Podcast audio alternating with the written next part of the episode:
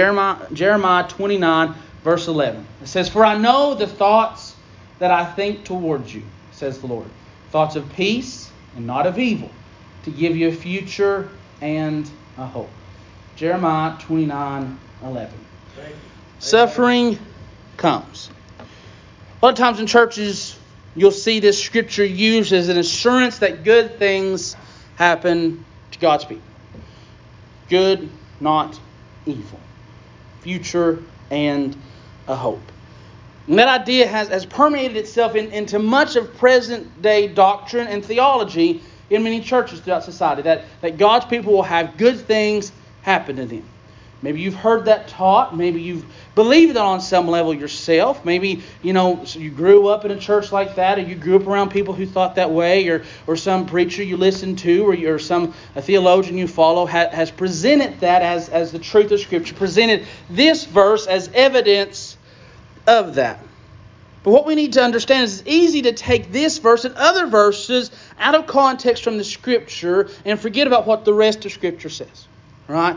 Yes, you read this verse and it sounds like God is saying, I'm going to have good things, not evil, happen to you. That I've got a future full of hope for you. And that, that's what we can oftentimes think that it means. But in this scripture, do you know what's going on with the people of Israel at this time? Do you know what's happening to them? Why Jeremiah was writing this in the first place? They are in captivity in Babylon. They are present day at that time in captivity, away from their homes, basically prisoners of war because they lost the battles that they had against the Babylonian Empire, and they took them in as slaves, as servants, and they were away from their homes. And we read the scripture.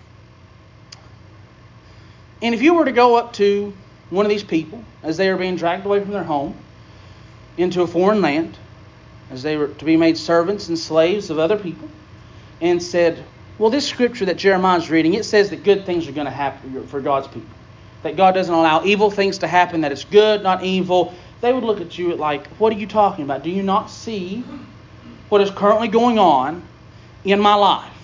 I am part of the chosen people, Jewish or Israelites, however you want to refer to it at that time. We are the chosen people, and here we are being taken into captivity. What do you mean the evil things don't happen? What do you mean that only good things happen to God, God's people? Here I am. Not true. This is that that that kind of scenario is played out in many churches today. New people, young people, people that don't know about God have come, in, come into many churches and they've pre- been presented this idea that if you follow God, good things will come of it. That good things will happen in your life if you follow God. If you're faithful, if you trust Him, if you have enough faith in Him, if you believe in Him, if you pray hard enough, if you do what you're told, good things will happen. They'll point to this scripture and ignore the fact that it was written and the people that were reading it at that point were enslaved, were in captivity, were not treated like regular human beings, but were treated as property. That doesn't sound like something where nothing evil is happening. Evil was happening to them in that moment. Suffering was happening to them in that moment. This perceived deception oftentimes leads people away from church, from congregations, and it puts a strain between them and their relationship with God. Because they said, I was promised this. I was promised good. I was promised that things would work out. I was promised that if I asked for it, I would get it. And it doesn't happen that way. It doesn't happen that way because suffering does come. Suffering comes to all of us. Right, amen. And it hurts and it's difficult to deal with. And sometimes we don't know what in the world's going on. We just know that it's bad. Don't know where it came from. Don't know when it's going to end. We just trying to, to get through the day. It's it's difficult because suffering is not easy. It's hard. But suffering comes to us all. And the idea to talk about suffering this morning came from this idea, and I mentioned a little bit in prayer requests, is I know, I, there's had several conversations recently with people I love, people I admire, people that I look up to in the faith, men of God that have went through difficult times. I've had conversations just in this past week with with a with a preacher friend of mine whose whose house caught on fire. Man, but he, he's a faithful pastor of a church back home. Another preacher friend of mine that I've talked to has lost a, a dearly beloved friend just unexpectedly, and and, and you can tell just from our conversations he feels like a piece is missing. He, he he's having a hard time with this. And another minister that I know, another preacher that I know, has went through an, an obscene amount of health health problems recently. And you and you look at this, these men of God that are faithful, that do what they're supposed to, and here's the suffering. Here's the suffering. And oftentimes we like to go to this scripture and we like to quote it. we say, well, oh, good things happen. Good things will happen to those that God's love. Good things will happen to God's people. Not evil, good things. And but you look at, at these people. People that we love, and people in our own church, people in our own congregation, people that we've been raised with and grown up with, and you see them suffering, and you know that, that man, that scripture can't mean what it's been taught to mean in many churches and many circles. That it can't just mean that good things will happen to uh, good people and that we don't have to worry about evil. We do have to deal with suffering. And we do have to deal with pain.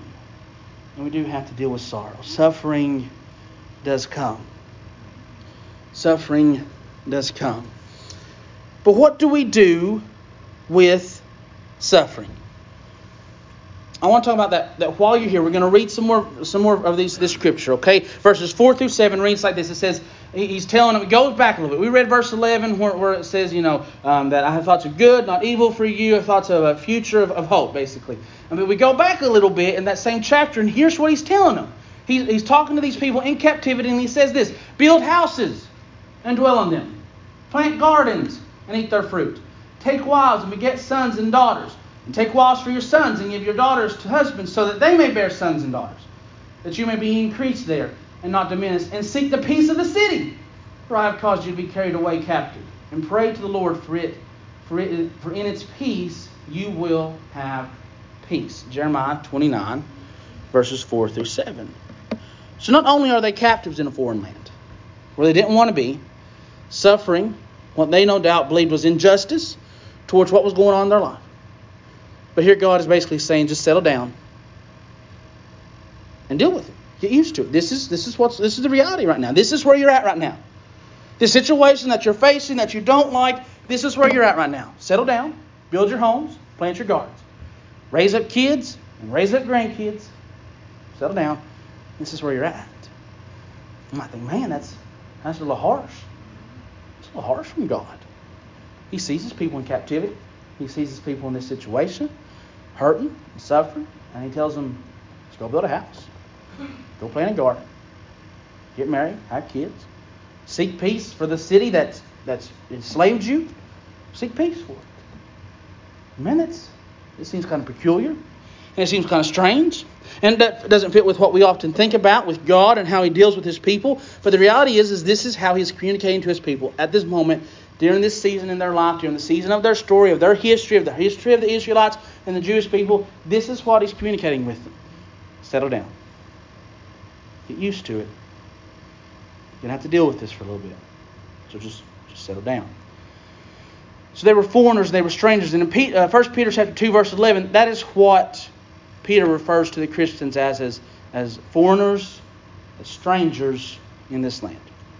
And we too deal with suffering. And I know for me, though, when I'm in a place of suffering, I, I, I tend to like to, to think of how to fix it or how to get out of it, right?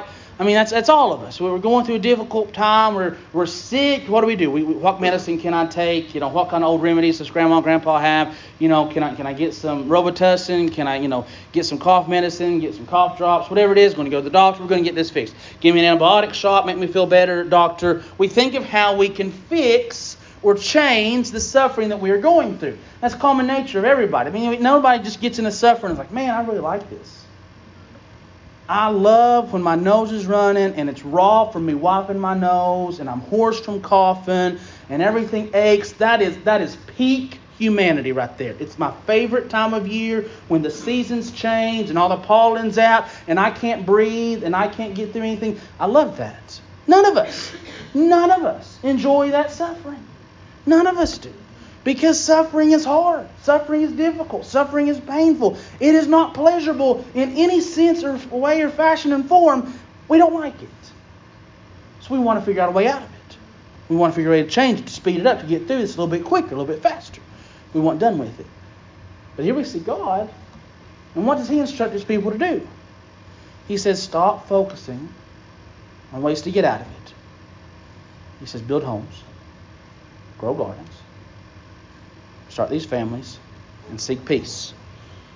So, build homes, grow gardens, start families, and seek peace. So, we too, in the midst of our suffering, should not focus on how we can get out of it, but focus on these things, on what we can do while we're here. While you're here. That's basically what God tells his people through Jeremiah. While you're here, you're going to be here. There's no sense in trying to figure out a way out of it. There's no sense in trying to change it. Don't try to run away. Don't try to escape. Don't do. You're not going to get out. This is where you're at right now. It's the reality. But let me tell you what you can do while you're here. And we need to come to that place. That not every season of suffering we're meant to get out of right then. And not every day that we're having a hard time we're supposed to just change on the dime. But every day that we're going through difficult times, there's something we can do while we're there. And that's what God is trying to communicate to his people. There's something you can do while you're here. You can sit around for these 70 years, we'll get to that in a minute. You can sit around for these 70 years thinking about how I wish it was different. You can sit around thinking about how I wish I could get out of this. What can I do to change it? How can I modify this? How can I make this go a little bit faster? How can I make this better for me? You can sit around doing that for 70 years, or you can just focus on what you can do right now. Focus on what you can do right now. We have all kinds of little sayings, right, in, in society that basically entails that. The journey of a thousand, a thousand uh, miles starts with the one step, right? You do what you can do, do right now. There's a little song, what was it, Christmas song, one foot in front of the other, and soon you'll be walking out the door. Wasn't it Frosty or something like that that sang that song? You just do what you can do right now. And that's what God is communicating. Do what you can do. You can't change the stuff, and you can't change your situation. You can't fix it. You can't make it go faster. That's beyond your capability, your capacity, and what you're able to do. So just do what you can do right now. Build homes, grow gardens, start families, and seek peace. So let's what if we did that in our own lives?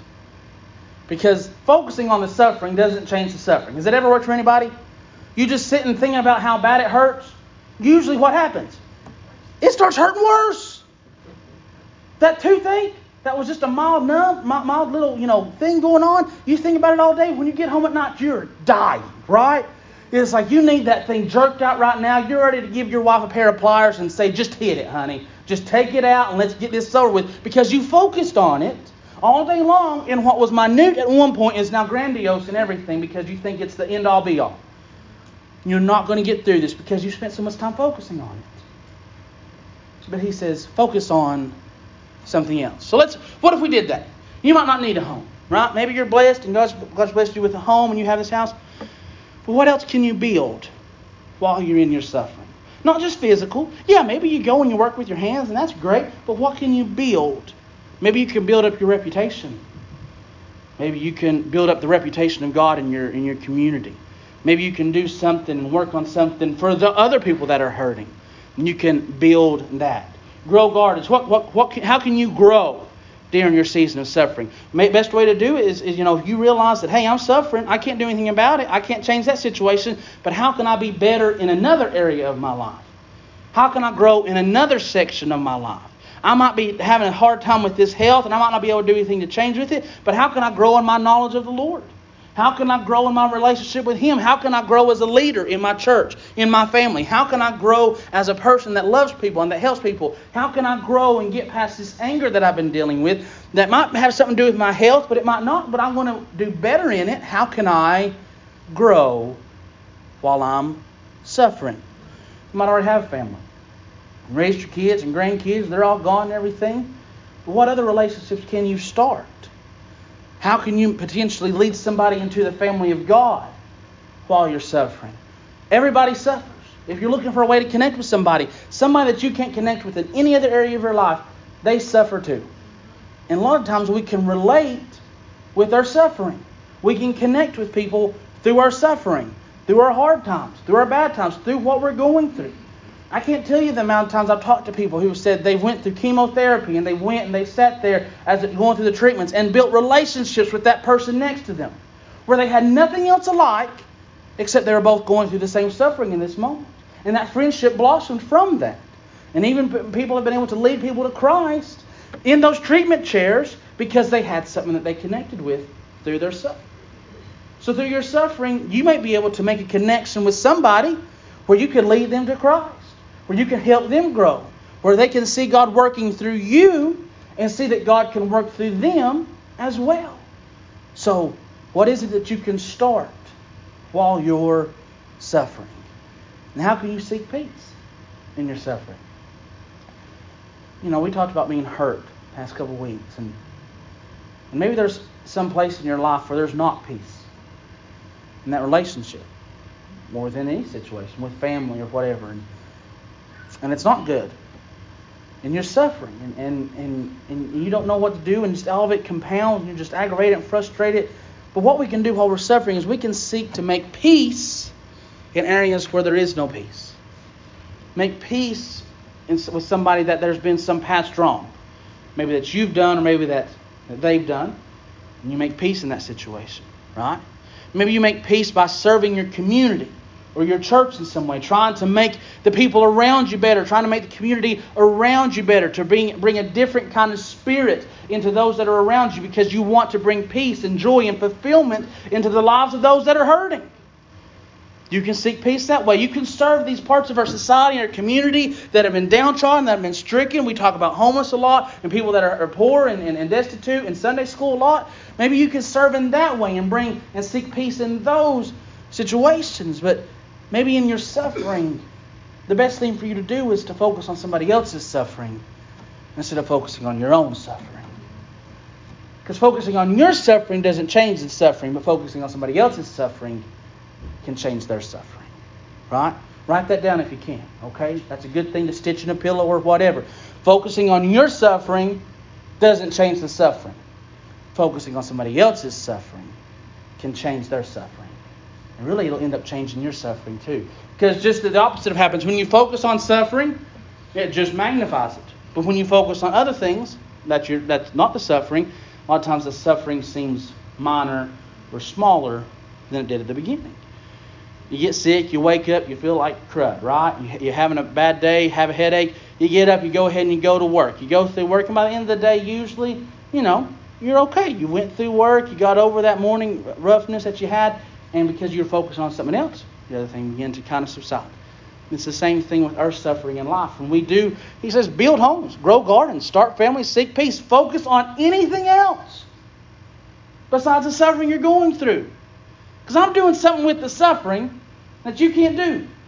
So you do this stuff that you can do, and I'll do this stuff that only I can do, and we'll get to a place that I destined for you to be a long time ago or in the future, and you won't have to worry about all this. But you just do what you can do right now. While you're here, while you're in this place, while you're suffering, while it's difficult, while it's hard, while you're unhappy with your current situation, while things look destitute and bad and, and, everything's going wrong and things are falling apart and your health is falling apart and everything's going down the drain, when those things are happening, focus on what you can do. Focus on what you can do. You're in this place. See the opportunity that you didn't see before. You're gonna you might not have had a house back in Jerusalem. Build your house now. You might have lived in an apartment. You couldn't grow a little garden. Well, guess what? I gave you this little plot of land, and this land that's not your own, but you can grow a garden here. Maybe you couldn't find anybody that wanted to marry you back there, but I put you in a new place. And I gave put you around different people. And Maybe they, somebody wants to marry you now with all your problems and all your issues. Get married, have kids now. Do those things.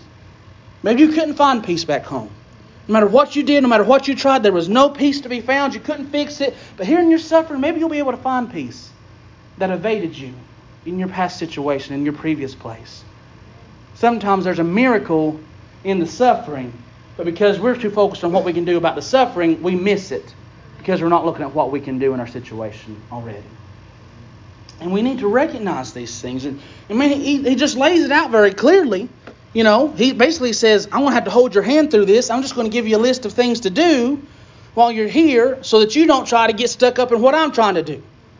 I feel like a lot of times we get and put our nose in places that it don't belong and mess up something that God's trying to do in our situation because we're too focused on what we shouldn't be focused on. And He's just saying, go back over there. Get back over there in your lane. I'm over here. You're over here. You do your thing. I'll do my thing. And I'll get you where you need to be. But we have a hard time, time doing that a lot of times.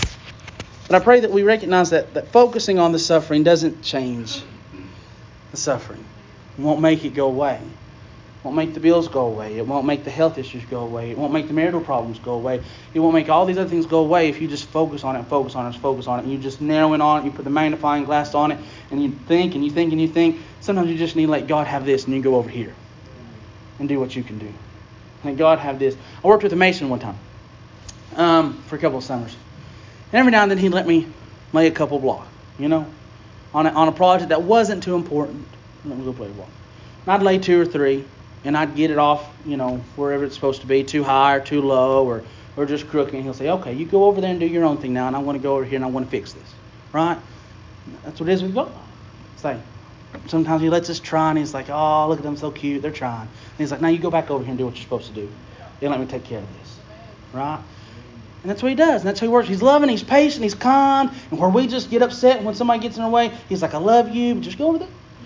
Just go over there. And sometimes we just need to, to go over there and leave the suffering, the pain, that hurt, sleep to God. And do what you can do while you're here. But in the end, we can be confident that God delivers in time. So I'm not saying all, all this that, that, God doesn't want good for his people. He does. Jesus said, he, said, I came to give you life and life more, more abundantly. And he does want good for his people. He's not just sitting up there wanting all bad stuff to happen for his people.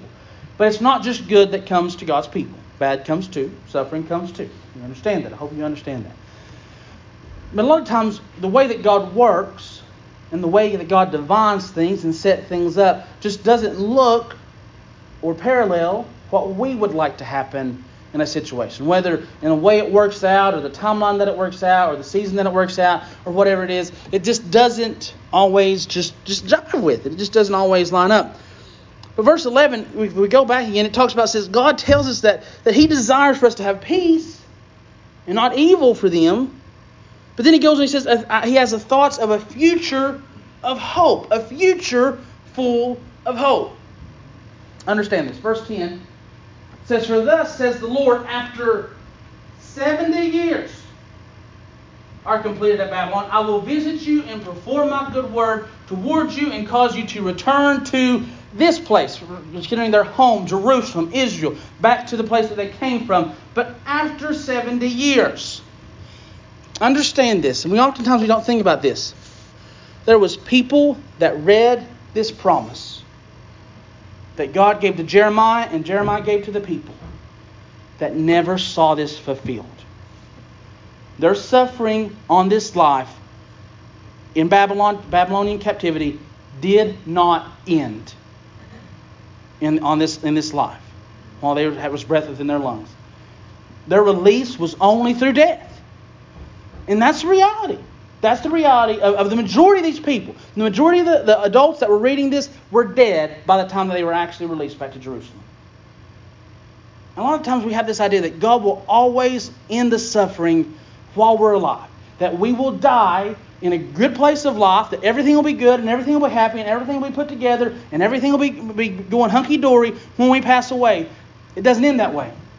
Sometimes death and going into the arms of Jesus is the release from the suffering. Sometimes the, the season of suffering doesn't end in this life, it ends on the other side. But it will end. It will run its course. And it will come to completion. And it will do everything that it's trying to do in our life, and it'll come to this place where eventually it will end, either in this life or in the next.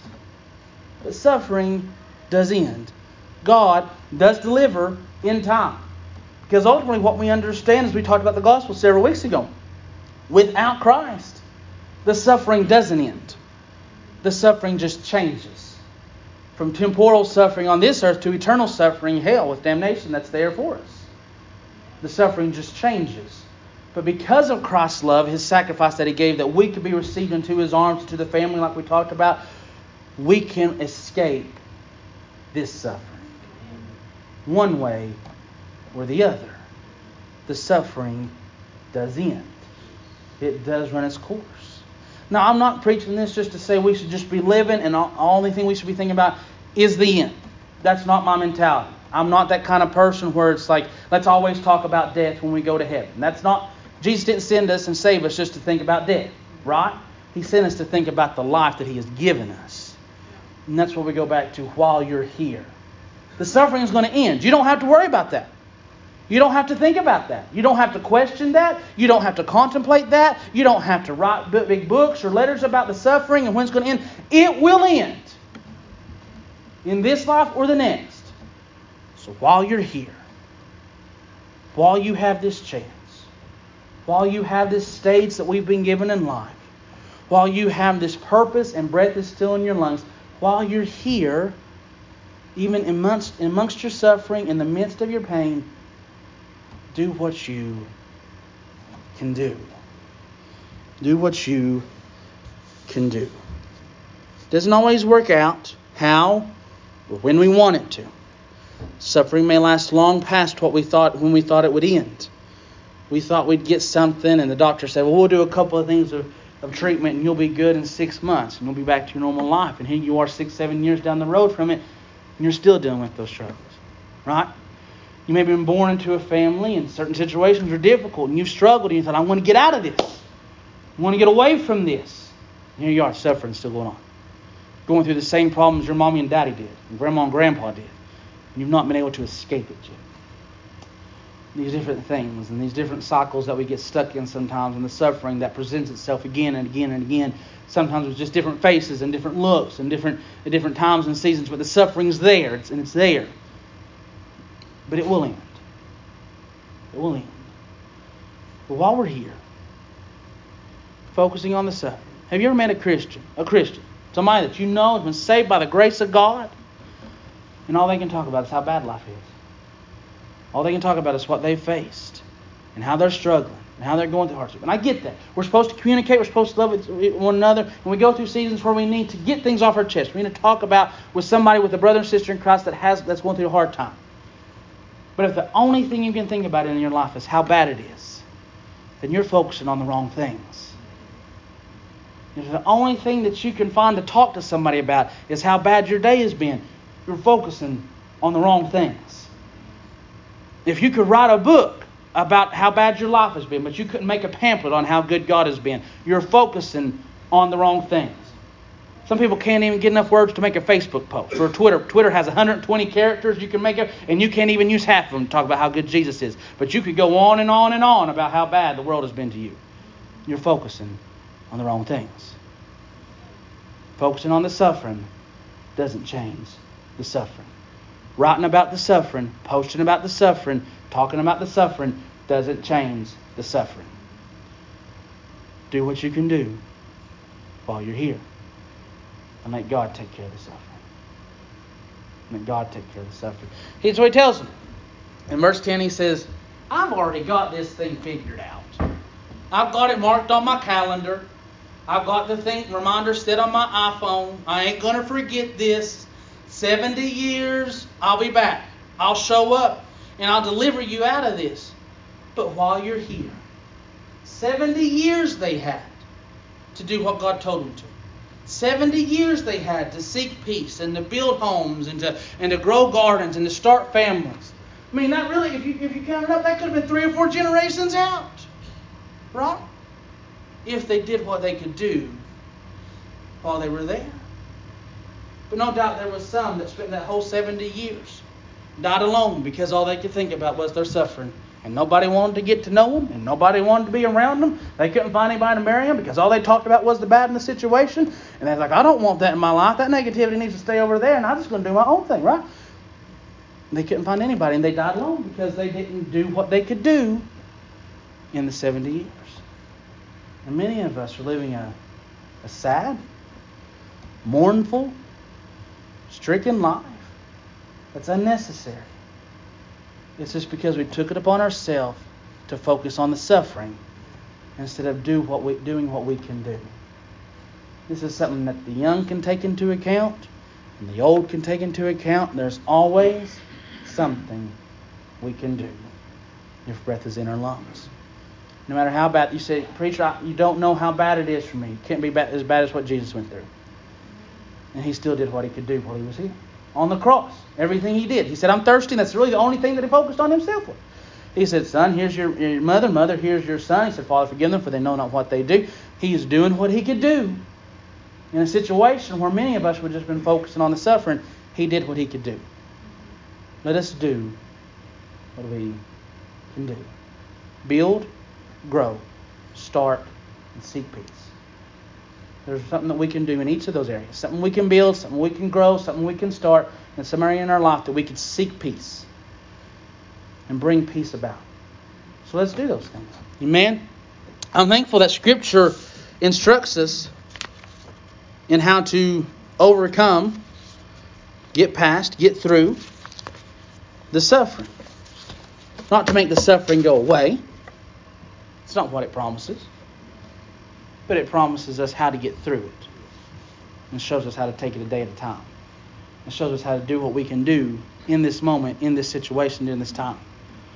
I love Carol and Jean and Billy. You look at look at them as as Mark was talking about earlier. They suffer. They go through hard times. Or Gilbert was talking about. And they go through difficult places, but they do what they can do.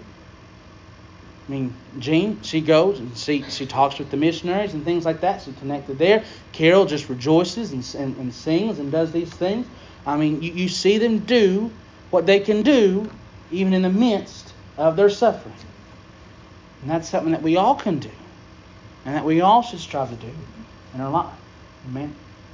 So I pray that either if you're in a season of suffering or if you're coming out of a season of suffering or or in reality if you're not one of the two then more than likely you're probably going to go into a season of suffering at some point in the future we'll all face it we'll all go through it it rains on the just and the unjust it's what we talked about but i pray that you recognize that that the suffering we can make it a whole lot bigger deal than it needs to be and let all these opportunities that may be presented to us that have blessings and miracles waiting there for us, let them all go aside, go past us, and we just ignore it because we're too focused on the suffering.